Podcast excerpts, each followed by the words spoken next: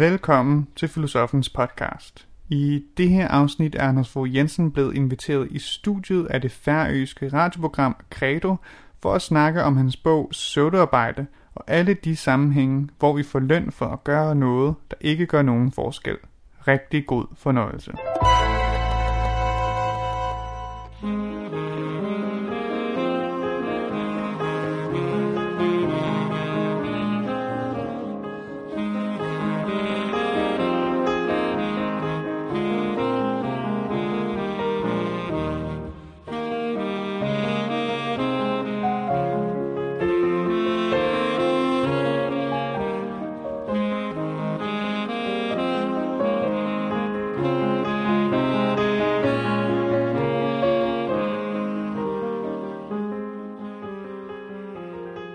Velkommen til Kreto. Og i år kom ut bogen Søvd og arbeid. Hvordan vi finner skund vi er gjerne pørstånd. Bogen var spaljøs og at alt flere folk er langere og langere av arbeidsplassen og gjerne ikke siden sigende arbeid. Så kallet søvd og arbeid. Oppgaver som gjør unga mening, til å ha unga tøtning, og bare kvarva i unga skuffe eller kvarva i en telte.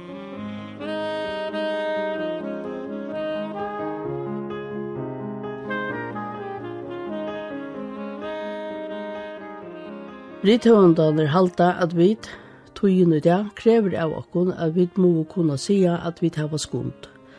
Vi skulle ha flere funter og halda okkon såleis hava tutning. Ter vilja varspa ljós og henta troplakan at folk arbeider sløykon som det alls ikkje kunne sija hva skal brukas til og kvui og det gjør meningsløse og ånøgt og strongt. Vi er jo det sikna i vi tøkne, og alle dem og hun har haft visser, men vi tar var doa ytla er gagnut tøkna og alle tålene, sier det.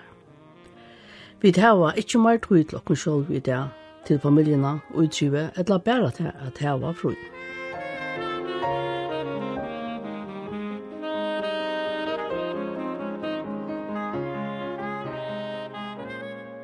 Rithøvendene halda at øtja som hava vi management, human resources, strategi og kommunikasjon er å øke her nek søvd og arbeid er. Arbeidsorska og urslit henger ikke saman og alt kvarver. Tar halda at arbeidsvikan skal skjeras nere fare tuimar, men enn doa vid og mekna vid ikkje at suttje hisa møleikar fyrir gjennom betre arbeidsløyv, sier der. Ein av rithøvendene til hesa bok er Anders Fogh Jensen, og han er gjester i kredo i dag. Each day I live I want to be a day to give the best of me.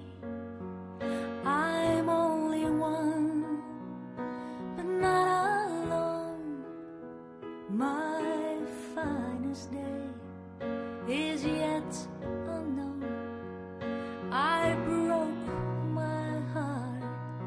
for every game to taste the sweet. And I face the pain. I rise and fall. Yet through it all this much remains. I want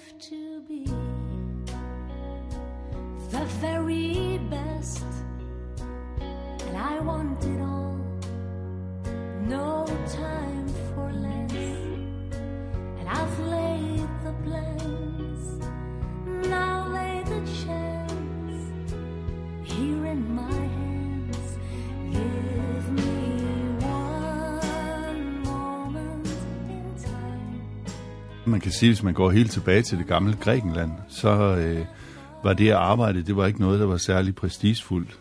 Det var noget, man havde slaver til, og de frie mænd arbejdede jo nok noget i, i form af, at de deltog i demokratiet og sådan noget, men, men det at arbejde var ikke specielt prestigefuldt, men det bliver det med kristendommen. Der bliver det at arbejde noget, jo særligt med, med protestantismen, bliver det sådan en del af det at, at være driftig og arbejdsom og sådan noget. Vi har ligesom arvet det, at det er cool, det er man er en vigtig person, hvis man arbejder meget og har travlt og har en helt fuld kalender og så videre.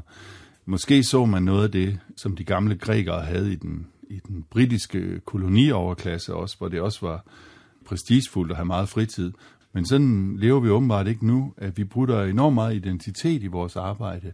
Derfor er det at, at gå ned i arbejdstid, det er også sådan lidt et identitetstab, hvis man skal sige det sådan. Og det er noget af det, der gør det, tror jeg, gør det svært at få vores arbejdsuge ned.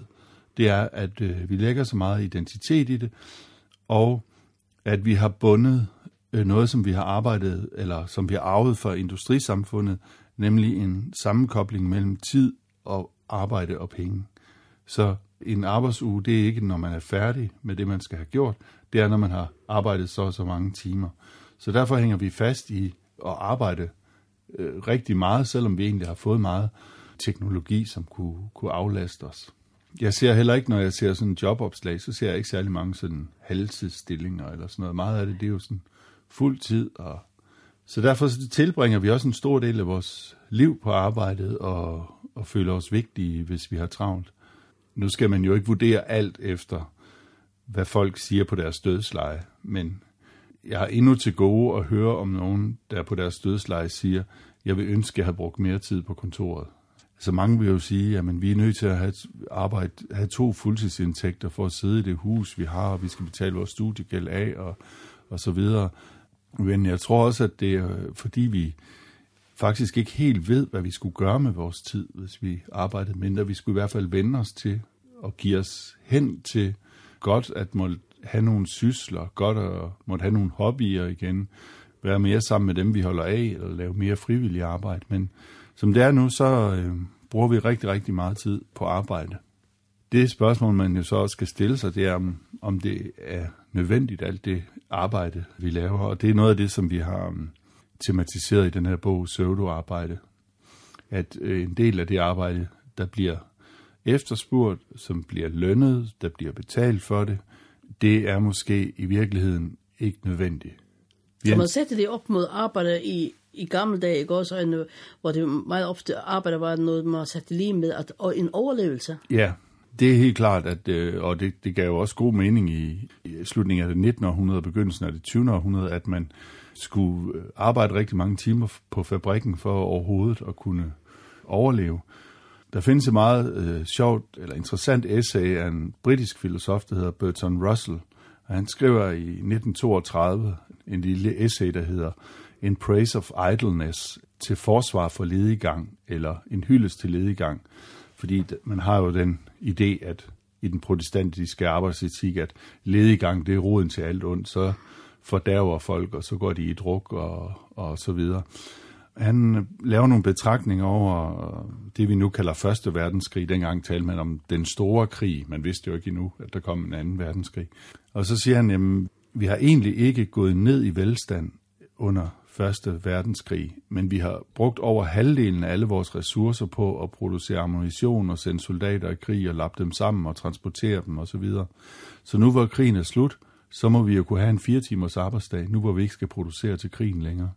Sådan blev det ikke. Men han siger også noget andet vigtigt, nemlig at de store kunstværker, de store videnskabelige opdagelser, det er lavet af folk, der ikke havde travlt, men som var nysgerrige. Og derfor det at få mere fritid vil måske bidrage til en noblere kultur, som han siger. Altså en mere forfinet kultur. Jeg kan godt forstå, og det gør jeg også selv, at vi sidder og bedøver os selv med Netflix, når vi kommer hjem efter en travl dag, eller øh, sidder og bare kigger ind i fjernsynet, fordi vi har arbejdet hele dagen. Men jeg tror, at hvis vi arbejdede noget mindre, så vil vi også begynde at optage nogle af de, gøre nogle af de ting, som vi egentlig gerne ville. Jeg tror, der er mange af os, der lever et liv hvor vi egentlig synes, at vi er en anden end det liv, vi lever. Så, så har vi ligesom en idé om, at ja, men en gang, når jeg får tid, så vil jeg leve det liv, som den jeg virkelig er. Jeg, jeg synes ikke, det lyder så godt, at vi lever en andens liv på en eller anden måde. Så jeg tror ikke, at, at hvis vi fik mere fritid, så tror jeg faktisk ikke, at vi vil bare sidde og bedøve os endnu mere med fjernsyn. Jeg tror, vi vil give os til nogle andre ting, lave mere frivilligt arbejde, passe vores forældre eller passe vores børn, øh, se vores venner mere. Mange af os har også mange venner, som vi ikke har tid til at se. Så jeg vil sige, det kan godt være, at lytterne kender nogle mennesker, der har det anderledes, men alle de mennesker, jeg kender, der er tid deres knappeste ressource.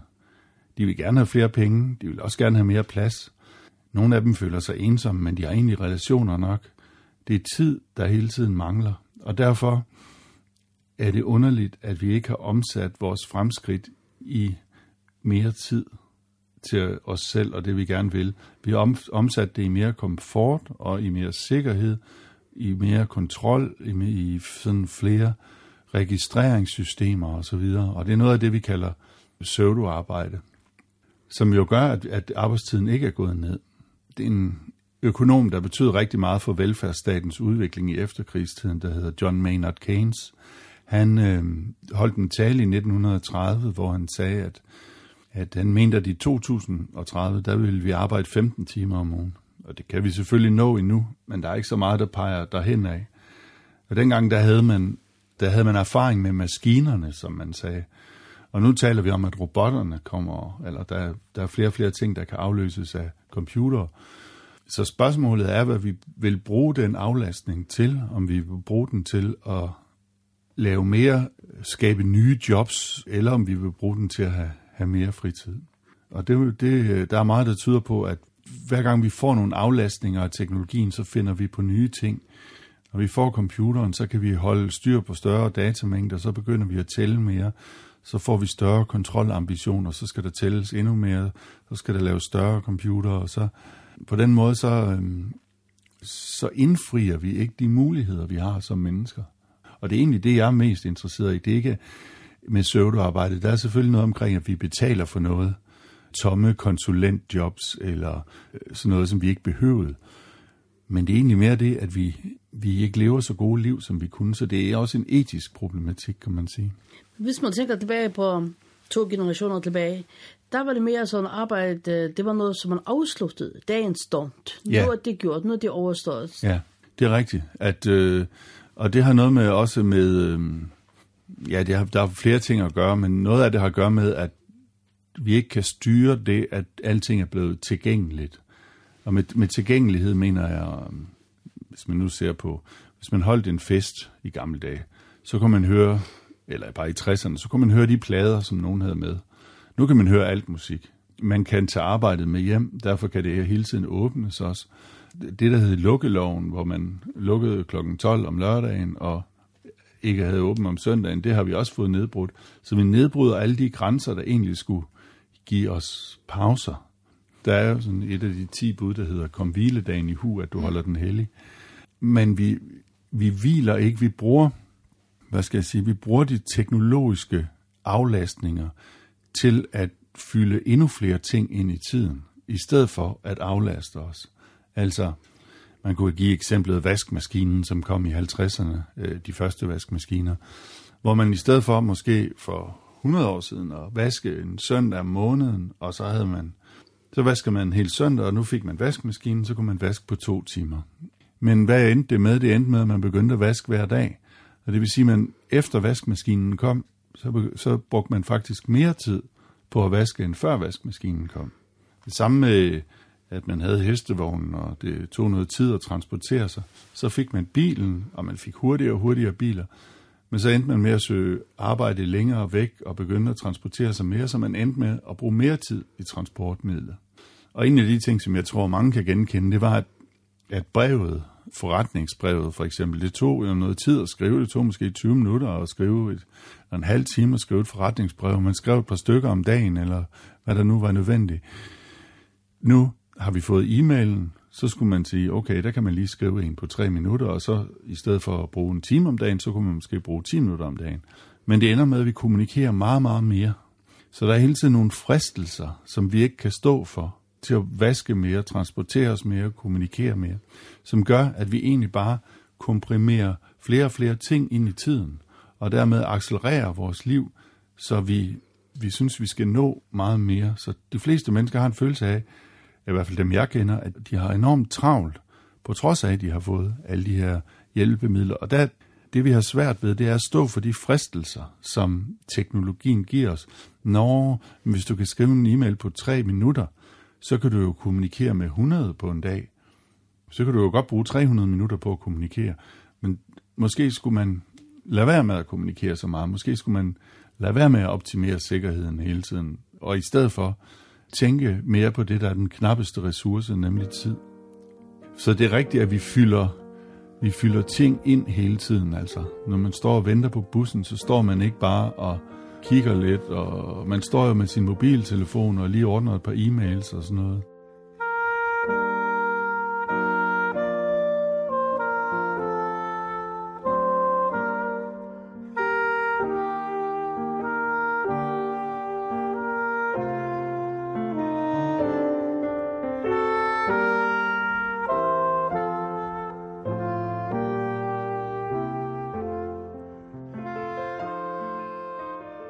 Der er en øh, øh, filosof, der hedder Walter Benjamin, der siger, at kedsomheden er lykkefuglen, der udruer erfaringens æg. Altså, de erfaringer, vi gør os, de kræver perioder med kedsomhed eller med, med ro og tid for at blive udruet, for at vi bliver erfarne mennesker. Og så siger han, og raslen i krattet fordriver den. Altså, raslen i krattet fordriver den fugl, der skal udruge erfaringens æg. Og det er det, vi har fået alt for meget raslen i krattet. Altså, der er hele tiden bip, bip, øh, et eller andet, vi kan, vi kan tage os til, eller nogen, der henvender sig, eller der er altid ubesvaret mails i indbakken og sådan noget. Og der tror jeg, at vi faktisk snyder os selv for at blive mere erfarne mennesker, fordi vi, vi løber fortravlet rundt mellem alle mulige øh, gøremål, og vi synes, at vi skal udfylde en hel masse to-do-lister, fordi det er muligt. Men måske skulle vi prioritere tid mere i virkeligheden. Men så du arbejder, hvordan, hvordan definerer du, hvad det ja, er? Vi, vi kender for eksempel ordet et pseudonym. Et pseudonym, det er, når en forfatter skriver en bog, og sætter et navn udenpå, som ikke er forfatterens eget navn. Så der står et navn, det ligner det rigtige navn, men det er ikke det rigtige navn. Så forstavelsen eller præfikset pseudo, det betyder noget, der ligner, men ikke er. Så man kan være pseudo-intellektuel, eller man kan være pseudo alt muligt, eller noget kan være et pseudo-møde, så er det ikke et rigtigt møde, det ligner bare et møde. Og, øhm, og det er sådan set i mit eget fag i filosofi, en, en beskæftigelse har man har haft siden Platon, det med at prøve at skælne det, der ligner fra det virkelige. Altså noget ligner det virkelige, ligesom et fatamorgana, eller, men det er ikke det virkelige. Og pseudoarbejde, det er arbejde, som ikke bidrager til, altså det kan godt blive betalt for, men det bidrager ikke rigtigt til noget. Man kan have travlt med det, man kan, man kan få pålagt ovenfra, at man skal gøre det, og, og sådan noget. Så jeg siger ikke, at det er pjek at lave søvdearbejde, men det er måske, det kan for eksempel være et møde, hvor man sidder og gætter om, om der måske kommer en fusion, eller der ikke gør, og hvad, hvad så, og, sådan, og der er ikke rigtig nogen information, og der bliver heller ikke taget nogen beslutninger, men man holder bare et møde. Det kan selvfølgelig have en fu social funktion, men så synes jeg bare, man skal kalde det klassens team i stedet for, eller sådan. Det kan være konsulentdage, hvor øh, man laver en masse, og så kommer der ikke noget ud af det alligevel. Det kan være, at man skal udfylde en masse skemaer, Det kan være, at man skal skrive rapporter, årsrapporter, som man godt ved, der ikke er nogen, der læser, men de skal laves. Det gør man, og det gør de andre, og måske er det endda lovpligtigt. Man sidder der og skriver dem, og øh, bruger meget tid, og der kommer ingenting ud af det. Og sådan har vi fået rigtig meget. Hver gang vi har, har fået aflastning for noget af vores arbejde, så er, der, så er der vokset mere og mere af sådan nogle procedurer, rapporter, auditering, optællinger, øh, systemer, de vokser ind i arbejdslivet. Så du kan også sige, at pseudoarbejde, det er det, der gør, at du ikke kan komme til at lave din kerneopgave. Altså, det er, at sygeplejersken ikke kan være sammen med patienten, fordi hun skal sidde og taste alt muligt ind i computeren. Eller pædagogerne i min øh, søns vuggestue, de skal sidde og tage billeder og sende hjem til forældrene, så skal de sidde og skrive om, hvordan det er gået i dag og sådan noget. Det vil sige, det tager tid væk fra børnene, at de skal sidde og være kommunikationsarbejdere, øh, selvom de egentlig er pædagoger. Så det er alt det, som skaber frustration også hos folk over, at de ikke kan komme til at lave det, de egentlig gik ind i den branche for, og det, de, de brændte for.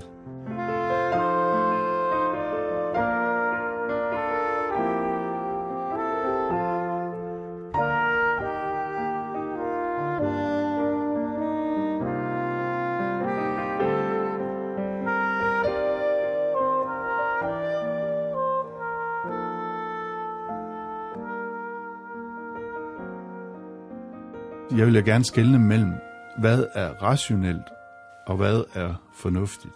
Og det rationelle, det er det, der hele tiden byder sig til som rationelt, at, eller som oplagt at gøre. Hvis der er sket en misforståelse, så er der nogen, der siger, ej, så må vi kommunikere noget mere. Så må vi skrive nogle flere mails, så må vi holde nogle flere møder, så må vi sætte nogle flere CC på vores mails. Men spørgsmålet er, er det fornuftigt i forhold til arbejdspladsen? Så der er en kommunikationsrationalitet, som siger, kommuniker mere, kommuniker mere.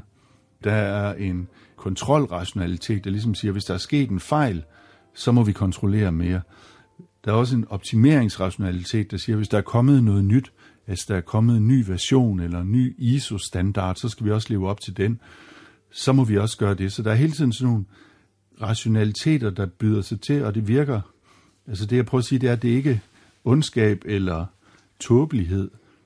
Det er faktisk rationelle løsninger, som byder sig til, men de er bare ikke fornuftige i forhold til arbejdslivet, i forhold til virksomheden, i forhold til organisationen eller i forhold til hele samfundet. Fordi vi får travlt med alle de her forbedringstiltag. Altså i bund og grund, så det, kan det blive det sniksnak. Ja, ja, ja, det kan det blive, eller det kan blive en masse optællinger, som ikke bruges til noget. Det kan være, jamen kunne det ikke være rart at, og have en rapport over, hvordan det er gået? Jo, det kunne da være meget rart, men spørgsmålet er, om det, det er værd. Og der er ikke særlig meget vinding for en medarbejder i at sidde til et møde og sige, nej, det synes jeg ikke, vi skal. Altså, hvis, hvis chefen har en idé, eller hvis nogle medarbejdere siger, hey, skal vi ikke også have det? Så er der ikke særlig meget vinding i at sige, nej, jeg synes bare, vi skal gøre, som vi altid har gjort. Det virker. Men måske skal man nogle gange stå for de her rationelle fristelser, og så bare gøre det, som man plejer. Der er en, en, en svensk bankdirektør, vi har med i bogen også, som har udtalt, at de fleste ledere er som teenagepiger.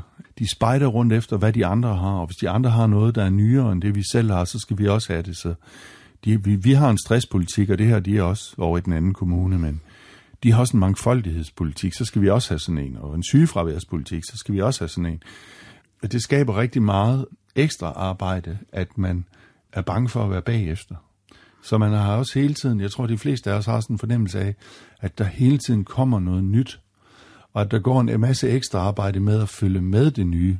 Men er det ikke også det med, at man skal hele tiden finde den, nye, den bedste udgave af en selv, og man skal hele tiden optimeres? Jo, der er også en forventning om, at man selv forandrer sig, og Nå, men nu har jeg været her længe, så skal jeg nok tage en master, eller så skal jeg nok, øh, i Norge taler de om en mastersyge, ikke? at alle skal have en master. De fleste lærer jo deres arbejde på arbejdet, og, og jeg ved ikke om mere uddannelse bidrager øh, til så meget, men det er rigtigt, der er også en forventning om, at man sådan selv kommer med idéer og initiativer og kaster nye projekter ud og sådan noget. Så man kan sige, at i det gamle industrisamfund, der var det der var det en dyd at være lydig, eller gøre sit arbejde, gøre det ordentligt. Og hvis man gjorde sit arbejde ordentligt, ja, så avancerede man stille og roligt i angstinitet og, og så videre, og måske også opad i hierarkiet. Men i dag skal man, skal man ja, netop være innovativ og kaste nye projekter ud. Og, og det, det sætter sådan et, et pres på os alle sammen, at vi skal få idéer. Og, altså nogle gange har jeg indtrykket af, at, at det bare bliver fornyelse for fornyelsens skyld.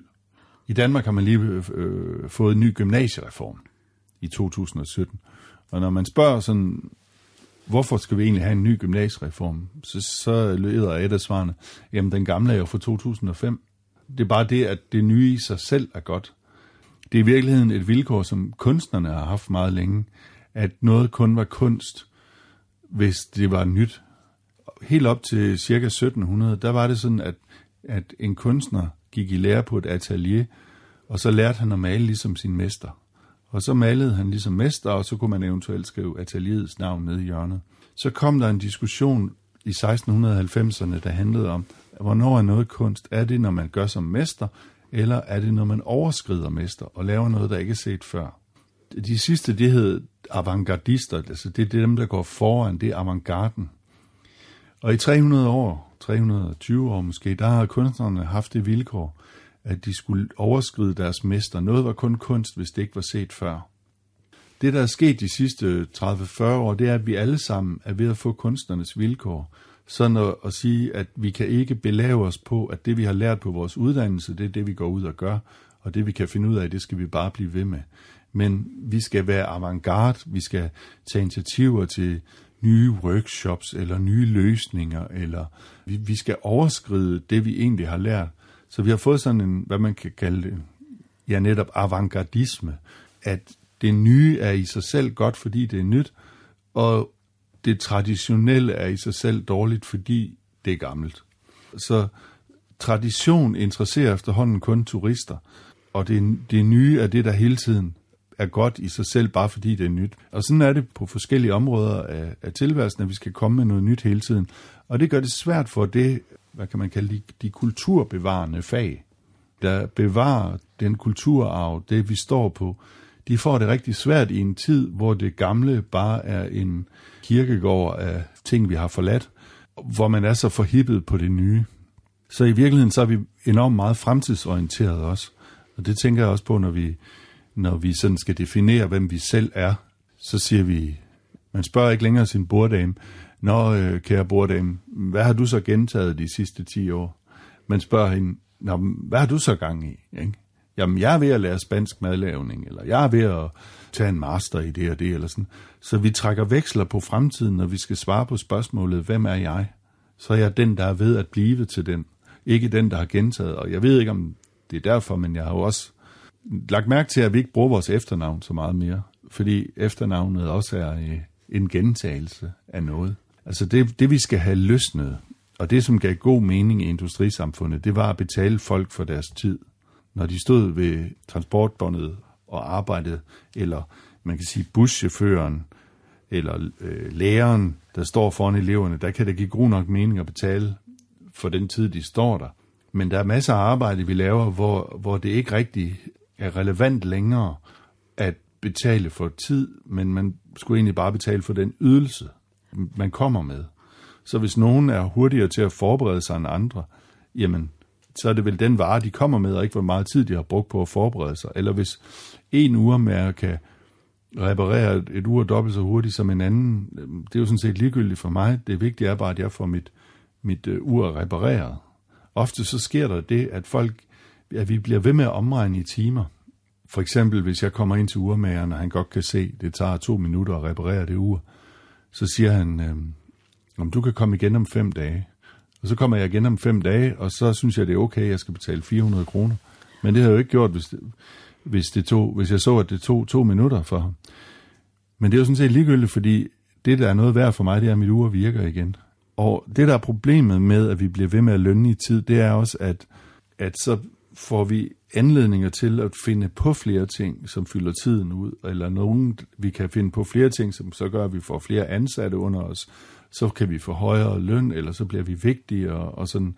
Jeg tror, at noget af, altså hvis man ligesom på arbejdspladserne også bare tillod, at folk gik hjem klokken 1, hvis de var færdige klokken 1, eller lå være med at også måske anerkendte, der er en i, i vores bog, der arbejder med øh, markedsføring inden for computerspil, og computerspil, de har meget sådan op til jul, at der, der er der rigtig travlt. Men i januar og februar har man ikke noget at sætte folk til. Så sætter han dem til alt muligt, fordi de er jo, de er jo helårslønnet. Men måske skulle de bare få den samme løn for at arbejde 10 måneder, og så må de holde ferie i januar og februar i stedet for.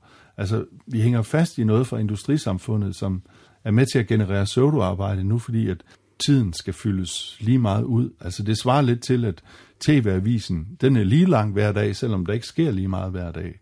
Og der tror jeg, at hvis vi kunne få tid lidt ud af billedet, så kunne vi også redde den tid til os selv og de ting, vi hellere vil bruge tiden på, eller det liv, vi tænker, vi, vi egentlig vil leve. Tror du, det er derfor, man hører så meget om, at er flere, der synes, at deres arbejde er meningsløst? Ja, det tror jeg faktisk. Selvfølgelig er der øh, den forskel, som du også selv nævnte før, med at førhen, der var det okay at gå på arbejde, at pengene var arbejdets mening. Altså, det var overlevelse.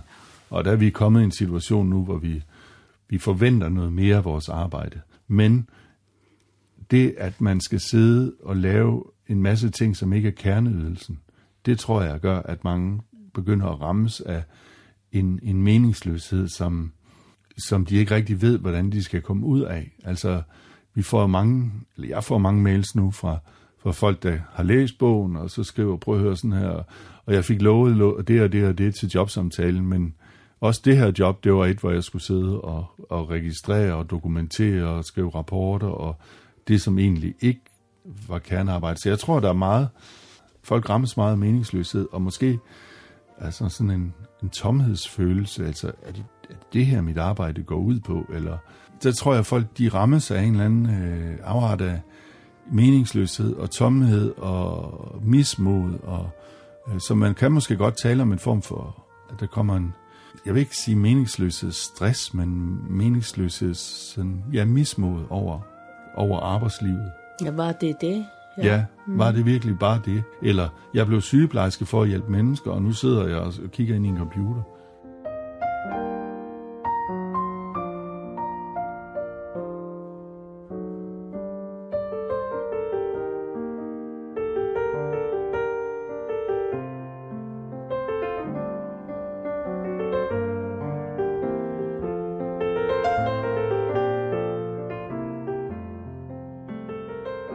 Hvordan får man så hæs på det der med sodaarbejde? Det kan man? Er det ikke også fordi, at vi har ligesom devalueret alt det, som hører til hjemmelivet og familien, og det, som jo. familien have sammen? Jo, jo, der er helt sikkert noget med i den her tale i 1930, som John Maynard Keynes holder, der siger han, at det, der vil blive udfordringen med lidt arbejde, det vil være the art of life itself, altså kunsten at leve livet uden at have deponeret hele sin identitet i arbejdet. Og det er rigtigt, at vi, vi har jo fået devalueret øh, det at, at passe sine egne børn, være sammen med dem, være sammen med sine forældre. Måske også det at, at, at dyrke øh, sine fritidsinteresser og sådan noget. Det, det er ligesom, man er ligesom en vigtigere person, hvis man er i et lønnet arbejde hele tiden. Det, øh, det er rigtigt, der skal ske en kulturændring der man bøvler jo allerede lidt med det på barselsområdet, men der, der kæmper man om, at okay, det er også, det er også øh, omsorgsfuldt at gå på barsel, og det er også omsorgsfuldt, at en mand går på barsel og sådan noget. Men vi skal måske også have udvidet det til flere områder, eller at det er, mm, der er en masse arbejde, som ikke er lønnet, men som der trænger til at blive taget sig af. Altså det, vi nu kalder frivillig arbejde. Og personligt øh, går jeg meget ind for at forsøge at lave borgerløn, altså en, det man også kalder basic income, altså sådan en, en grundløn, hvor, som man har, og som måske kunne få folk til at gå mere, jeg tænker ikke, den skal differentieres, så det kun bliver, jeg tænker, at det, det ville være noget, alle skulle have, og så må man trække det ind via skatter af de rigeste, eller er, er dem, der ejer robotterne, som kommer til at tjene rigtig mange, dem, der har patenter, og dem, der har robotter, de kommer til at tjene rigtig mange penge i fremtiden.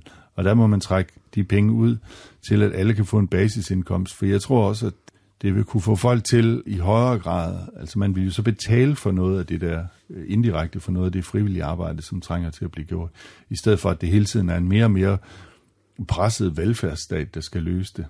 Altså man, inden for psykiatrien, inden for ældreomsorgen øh, og sådan noget, der taler man jo meget om, at nu skal man have engageret civilsamfundet, man skal få de pårørende til at yde mere, og det kunne de måske bedre, hvis de ikke arbejdede så meget, hvis de, hvis de havde en eller anden borgerløn. Så det er noget af det. Noget af det også øh, simpelthen, øh, når du spørger til, hvordan kommer vi det til livs, at man i virksomhederne lader folk gå hjem, når de er færdige, at man lader være med at kontrollere dem så meget. I firmaet Netflix, der har de simpelthen øh, sagt, okay, vi ved godt, der er 3% af nogle shufter, der ikke gør det, de skal. Men det kan ikke betale sig for os at kontrollere alle 100% for at finde de 3%. Så måske skulle vi bare lade folk, hælde, altså tillid er også en, en vej frem. Det er at modstå fornyelser, ikke leve op til alle de nye standarder, og måske i lidt højere grad også have nogle politikere, der siger, shit happens. Altså, nogle gange sker der et uheld. Fordi det er sjældent, der er nogen, der siger, når vi, med alle de her rationaliteter, skal vi ikke kommunikere mere, skal vi ikke optimere mere, skal vi ikke have det nyeste, skal vi ikke have mere sikkerhed. I stedet for hvad, er det sjældent, at man bliver sagt, hvad er det så, jeg ikke skal gøre? Vi har interviewet en virksomhed, der hedder IIH, som er en IT-virksomhed, og de er gået ned til fire dages arbejdsuge, og det har de faktisk øget deres produktivitet ved, at folk arbejder fire dage om ugen. Så arbejder de også hårdt fire dage om ugen. Så har de fri om fredagen, og så opstår problemet selvfølgelig, må man arbejde for nogle andre om fredagen. Det er jo så ikke meningen. Der er ikke noget, der tyder på, at produktiviteten stiger med 50 timers arbejdsuge. Øhm, så der er noget af det, der kommer fra et politisk plan, der er noget af det, som lederne kan gøre, men der er også noget, man kan gøre som individ. Altså man kan lade være med at sætte for mange nye ting i gang hele tiden, og øh, måske bare mere gøre de ting, man skal, i stedet for... Men så længe vi har en kultur, hvor dem, der er inde i organisationen, det er dem, der kommer med det nye, jamen, så vil der blive produceret meget søvdearbejde.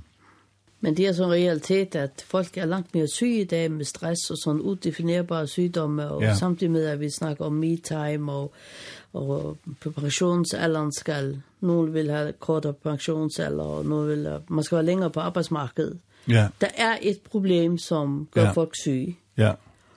Den klassiske forståelse af stress, at det er, at man har for meget. Man har 80 opgaver liggende på sit bord, men man kan kun nå 50, eller man har 8 liggende, og man kan kun nå 5. Jeg tror, at der er en højere grad, der, der er ubestemthedsstress, hvis man kan tale om det. At fordi man hele tiden er i det nye, man er i udviklingsprojekter, så ved man ikke, hvornår man er færdig. Man ved ikke, hvornår det er godt nok. Man ved heller ikke helt nogle gange, hvad succeskriteriet er. Og man kan heller ikke spørge sin leder, fordi at lederen ved det heller ikke, og han er jo sat en til at lave det her udvikling. Nogle gange ved man heller ikke engang helt, hvem er egentlig med i projektet, og hvornår er vi færdige. Og på den måde, så tror jeg, der er meget ubestemthed inde i arbejdslivet. Og diffust. Ja, ja, det bliver meget diffust, eller man kan også sige, du sagde før det her med, at, at man, man havde mere faste arbejdstider, når man var færdig, så var man færdig, og så holdt man fri, når man holdt fri. Man kan sige, at det arbejdet havde en mere solid eller klodsagtig karakter, den kunne stables. I dag er den blevet mere flydende, eller vi- den er måske endda blevet mere gasagtig, så den, sådan, den siver ind under døren og siver ud alle steder.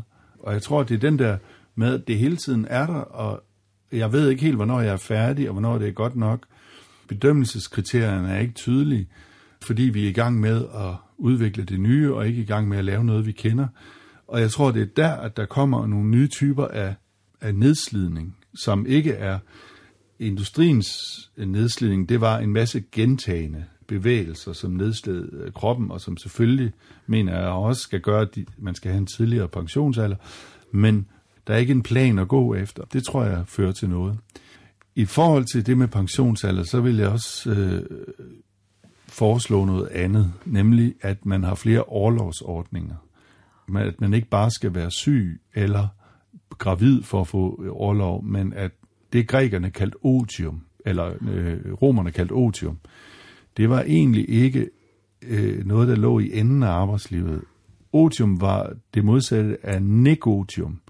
Og negotium, det var handelspladsen. Det var der, hvor man, man kender ordet negotiate. Forhandle. Ja, mm. det er der, hvor man handler, og det er torvet, og det er der, hvor der er larm, og øh, rastlen i krattet, og alt det der, ikke? Men samtidig så skulle man have en pause for det, til at samle sig om noget andet. Og det kaldte man otium. Grækerne kaldte det skole, og de kaldte markedspladsen for askole. Det er også derfra, at vi har ordet skole, det er, at man trækker sig ud af det og giver sig til at læse, eller tale, eller spille musik, eller hvad man nu gør, noget andet. Og jeg tror, at vi vil kunne holde til et arbejdsliv længere, hvis vi roterede lidt mere på arbejdsmarkedet. Altså det behøver ikke være nedsat arbejdstid, det kan også være den samme arbejdstid, men så har man måske fri hver femte år, eller et halvt år hver femte år, eller man får nogle restitutionsperioder, det tror jeg også vil være godt for arbejdspladserne. at man ligesom kommer ud en gang imellem og kommer tilbage igen. Så i stedet for at diskutere, eller det er selvfølgelig også vigtigt at diskutere, hvornår skal nogen på pension, og jeg, kan, jeg er helt med på, at dem, der laver meget fysisk hårdt arbejde, de skal før på pension. Det er slet ikke det. Men det kunne også være, at man kunne holde lidt længere, hvis man havde haft nogle flere pauser undervejs. Og lavet netop, begyndte at dyrke noget af det liv, som man hele tiden siger, jamen det gør jeg, når jeg bliver gammel. Når jeg bliver gammel, så køber jeg en båd. Når jeg bliver gammel, så giver jeg mig til det og det. Men måske er det bedre at gøre det, mens man stadig er frisk. Og alle de her ting, vi taler om nu, borgerløn, overlovsordninger eller odium, nedsat arbejdsuge, sådan noget bliver der slet ikke talt om i den danske valgkamp eller i de andre landes valgkamp, og det undrer mig. Fordi jeg tror, at tid er danskernes knappeste ressourcer, og også færingens for den sags skyld. Og der, der synes jeg, der er noget at gøre, og jeg ved godt, der vil, der vil komme en masse og sige, det har vi ikke råd til, det har vi ikke råd til. Jo, hvis vi får barberet noget pseudoarbejde væk, så, så har vi mere råd. Og måske er vækst heller ikke det eneste parameter. Måske lever vi komfortabelt nok. Måske kan vi godt leve med lidt mindre komfort, for til gengæld at, at have mere tid. Og nogle enkelte går det jo op for, de prøver at trække sig ud af arbejdsmarkedet og bo mindre og forbruge mindre og sådan noget. Men jeg tror også, der skal nogle politiske bevægelser til, der gør det muligt.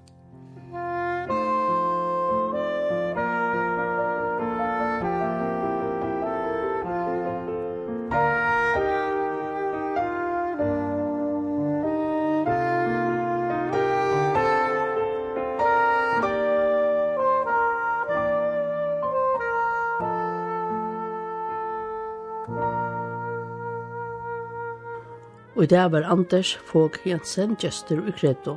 Tuk han slort etter hesare Kreto-sendingene og Øron Kreto-sendingen og neten tja kvf.fo. Og det var Jonsson Heinsen som var tekniker.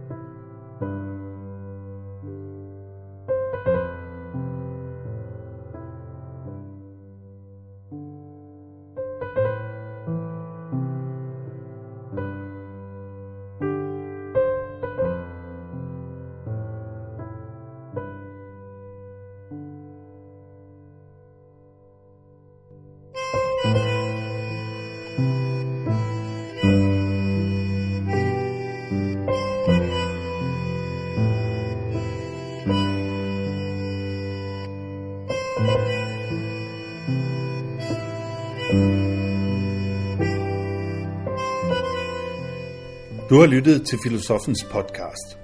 Se mere på min hjemmeside filosofen.dk og tag med mig på dannelsesrejse. Se dannelsesrejse.dk Mit navn er Anders Fogh Jensen. Tak fordi du lyttede med.